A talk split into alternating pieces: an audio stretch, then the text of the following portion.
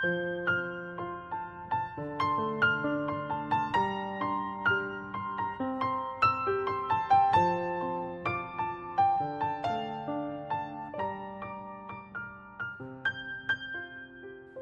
家好，我们是读书郎，我是既然。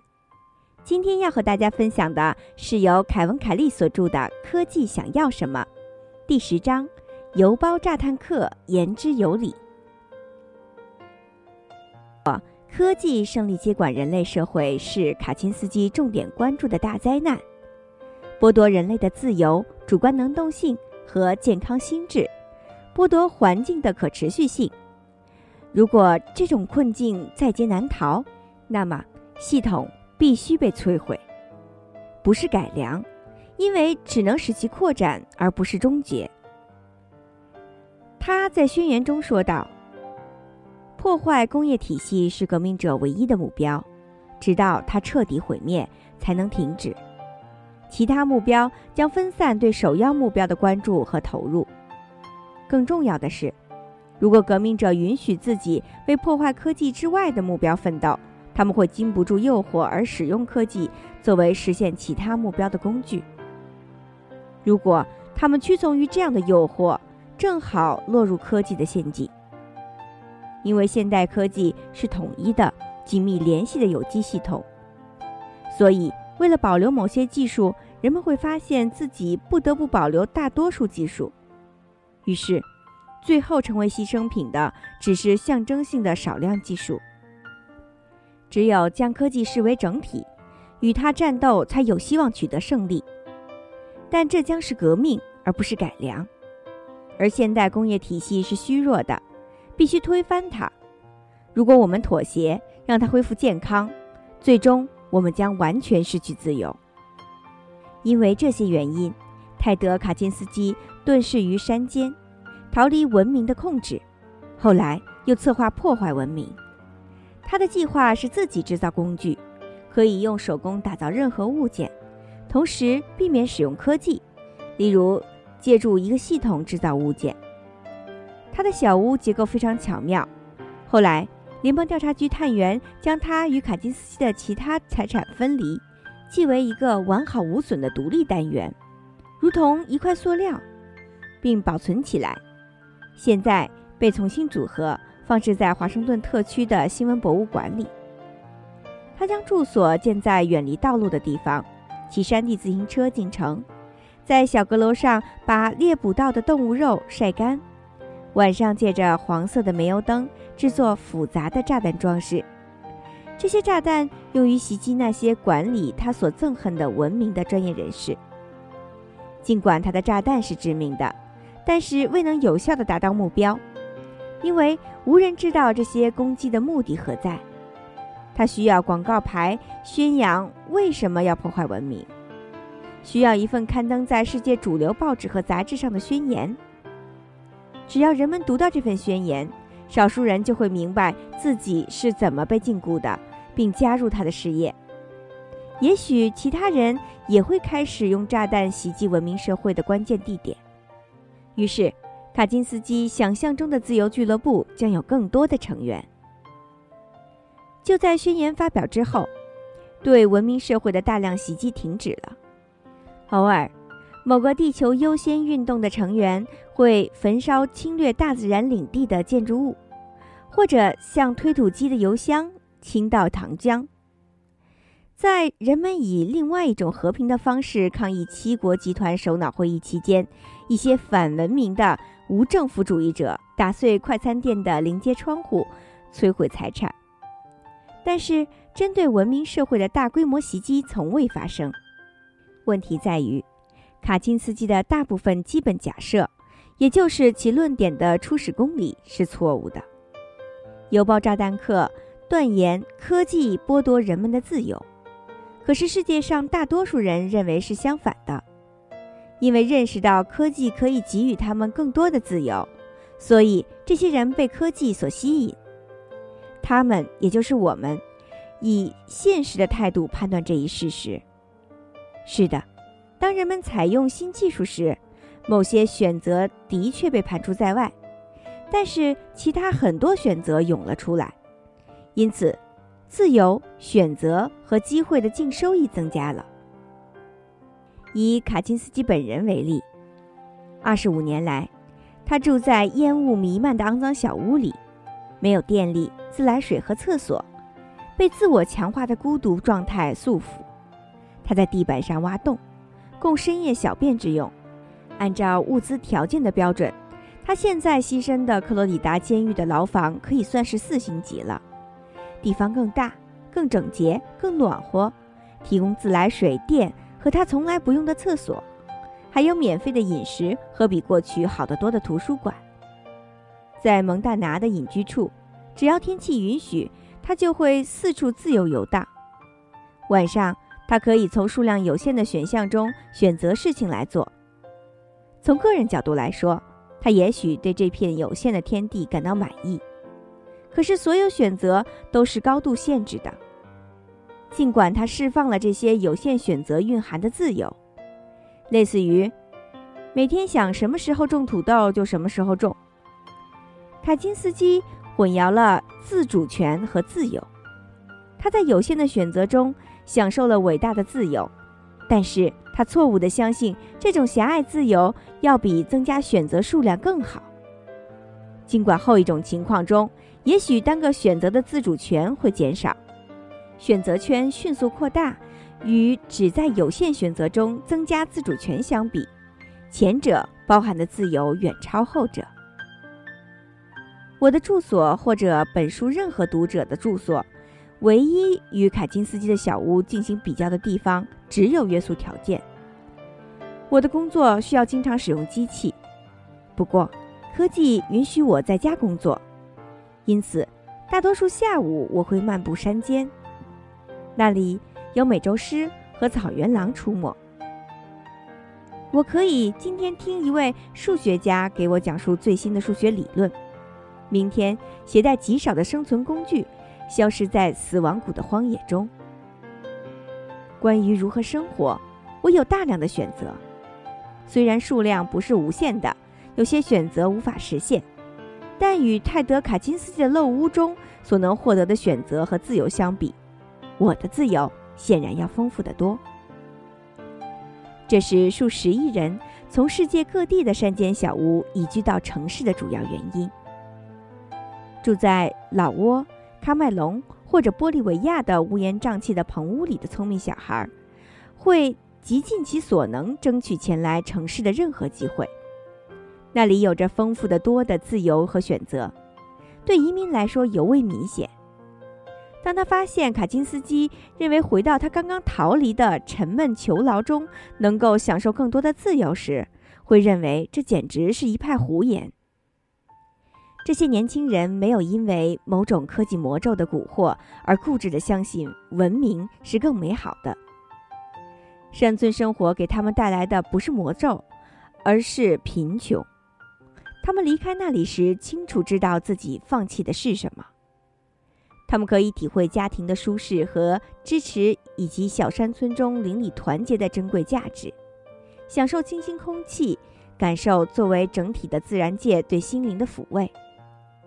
他们担忧会远离这些珍贵的事物，但不管怎样，还是离开了自己的陋屋，因为他们的天平最终偏向文明社会的自由。他们能够并且愿意返回山村，恢复活力。我家没有电视。当我们买车时，很多城市里的朋友还没有买。避免接触某些技术当然是有可能的。门诺教徒在这方面做得很好，还有很多人也是如此。可是，邮包炸弹客在这一点上言之有理。随着时间的流逝。开始时不具有强制性的选择会越来越成为社会的必需品。首先，某些技术，例如污水处理、接种疫苗和交通信号灯，曾经是可选项，而现在被社会强制执行并得到改进。其次，还有其他系统性技术，例如汽车，也是自我强化的。轿车的成功推广。和它提供的便利，从公共交通领域吸走财富，降低了公共交通的吸引力，激励人们购买轿车。其他数千种技术受到同样的动力驱使，使用的人越多，就越具有必不可少的性质。生活中，如果没有这些必要技术，我们需要付出更多的努力，或者至少用更加深思熟虑的技术作为替代。如果这种自我强化的网络技术产生的选择、机会和自由的总收益不能超过它造成的损失，那么它就是一种绞索。反文明主义者会争辩说。我们接受更多的技术，是因为系统本身对我们洗脑。除了说还要更多，我们别无选择。我们只能抗拒几种无关联的技术，因此被囚禁在这个精心编制的人造谎言中。的确有可能，技术元素对所有的人洗脑，只有少数头脑清楚的无政府原始主义者愿意摧毁物质生活。如果有包炸弹客的文明替代方案更加清晰，我也倾向于赞同打破这个魔咒。可是，摧毁文明之后该怎么办呢？我阅读了反文明社会的崩溃论者撰写的文献，研究他们所设想的技术元素崩溃之后的道路。反文明梦想家用大量的时间考虑如何推翻文明，与黑客结盟，潜入发电塔。炸毁大坝，可是对于用什么取代文明却思考不多。他们倒是对文明以前的世界是何模样都有自己的理解。按照他们的观点，那个世界就像是这样的：文明形成之前，人们普遍享有大量的闲暇时光，极高的性生活自主性和质量，可以与大自然进行无危害的接触，看不到有组织的暴力活动。没有媒体和正规机构，体格强健。接着，文明来了，地球的各种问题就来了。文明是众多问题的滋生地。举几个破坏性衍生物的例子：战争、女性的附属地位、人口增长、苦力活、财富观、根深蒂固的等级制度，以及几乎所有已知的疾病。环保无政府主义者讨论关于重新找回灵魂、钻木取火以及素食主义对猎人来说是否合适的话题，但是没有任何关于各种小团体如何寻找新的生存模式，或者他们是否尝试过寻找这种模式的说明。我们打算重归自然，可是重归自然者羞于讲述回归自然的生活是什么样的。曾经与我交谈过的富有创造力的环保无政府主义作家德里克·詹斯，驳斥了文明缺乏替补选项的观点，直截了当地告诉我：“我不提供选项的原因是没有必要。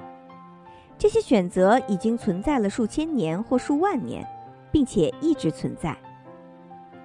当然，他指的是部落生活，但不是现代部落。”他谈到的部落没有农业，没有抗生素，只有木头、毛皮和石器。反文明主义者的真正困难在于，可持续的、有吸引力的文明替代物是无法想象的。我们不能描绘它，无法理解它怎样成为我们愿意前往的地方。不能想象这个由石器和皮毛构成的原始世界能够发挥我们每个人的才智，因为难以想象。所以它绝对不会存在，没有任何事物是不用想象就可以创造出来的。尽管无政府原始主义者想象不出具有吸引力的持久的文明替代物，但他们都同意某些做法有助于人与自然的和谐。例如，吃低热量的食物，占很少的财物，只使用自制的物件。这会使我们的满足感、幸福感和人生意义提升到一万年来的前所未有的新层次。可是，如果这种快乐的贫穷如此具有吸引力，如此有益于人类的灵魂，那为什么没有一名反文明主义者像这样生活呢？就我的研究和单独拜访他们的过程来看，所有无政府原始主义者都过着现代生活。他们生活在邮包炸弹客所谓的陷阱中，通过速度很快的台式计算机表达对机器的愤怒，甚至还喝咖啡。他们的日常生活与我只是略有不同。为了更好地支持游牧式的渔猎采集生活，他们并没有放弃文明社会的便利。也许，有一个纯粹主义者是例外，那就是邮包炸弹客。卡钦斯基对自己的信仰追随比其他批评家更进一步。初看之下，他的信仰似乎是可行的；可是再看之下，他堕落为同样的结果，以文明的养分为生。邮包炸弹客的小屋堆满了机器制造的商品：雪地靴、长靴、汗衫、食物、爆炸物、床垫、塑料壶和水桶等等。他本来可以自己制造所有这些物品，但他没有。工作了二十五年之后，为什么他不自己制造与科技系统无关的工具呢？照片显示，他的小屋内部很凌乱。就像从沃尔玛归来，他从野外搜索到的食物极少。相反，他会定期骑车到镇上，在那儿租车前往大城市，从超市补充食物和日常用品。他没有意愿在远离文明的情况下生活。我们知道，要摧毁文明，除了缺少有吸引力的候选项，还有最后一个问题，那就是。自称为文明仇恨者的人想象中的文明替代物，今天甚至无法支撑小部分人的生活。换句话说，文明的崩溃将导致数十亿人死亡。具有讽刺意味的是，那时最贫穷的农村居民将享受最好的生活，因为他们可以回归渔猎采集生活，困难最小。而对于数十亿的城市居民来说，一旦食物耗尽，疾病肆虐，他们将在数月或者数周内死去。无政府原始主义者对这种大灾难前景相当乐观，断言崩溃加速到来可以拯救所有生命。泰德·卡金斯基的观点似乎再次独树一帜，在被捕后的一次采访中，他以非常清晰的思维阐述了对人类灭亡这一前景的思考。对于那些意识到有必要废除科技工业系统的人来说，如果是为了系统的崩溃而努力，实质上是在屠杀民众。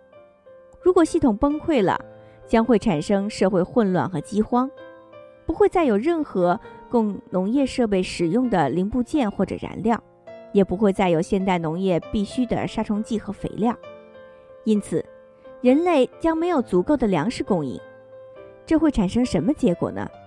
就我个人而言，这样的情形是任何激进分子都不敢正视的。也许卡钦斯基的个人敢于正视摧毁文明导致的逻辑上的结果，数十亿人将因此死亡。他一定认为，在这个过程发生之前，再多杀几个人无关紧要。毕竟，科技工业复合体夺走了他身上的人性。所以，如果在消灭奴役数十亿人的科技系统过程中不得不夺走几十个人的生命，那也是值得的，因为数十亿人都被科技掌控，失去了灵魂，就像他本人一样。所以，这些倒霉蛋的死亡也是理所应当的。一旦文明毁灭，新一代人将获得真正的自由，他们都会成为自由俱乐部的成员。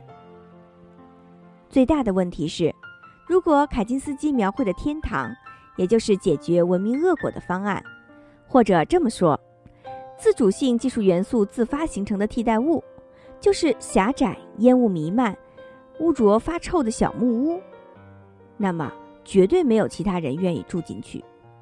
它是几十亿人都会远离的天堂。文明有它自己的问题，但几乎所有方面都要好于邮包炸弹客的漏屋。邮包炸弹客认为，科技是整体的自我维持的机器，在这一点上他是对的。他还准确地指出，这个系统的自我本性会造成特定的危害，技术元素的某些方面不利于人类本身。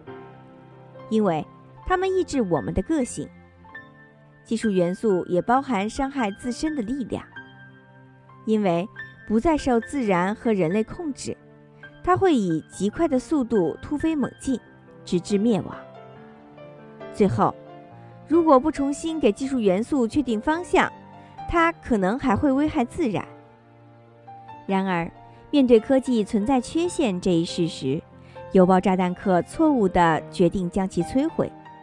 他的理由很多，但完全没有考虑到文明机器提供给我们的实际自由比替代物更多。让这部机器运转是要付出代价。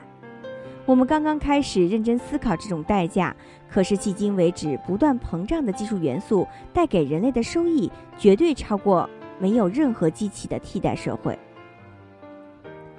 今天就和大家分享到这里，感谢您收听由凯文·凯利所著的《科技想要什么》第十章“邮包炸弹客言之有理”。在下一节中继续为大家分享第十章的内容。我是既然，我们是读书郎，谢谢收听，再见。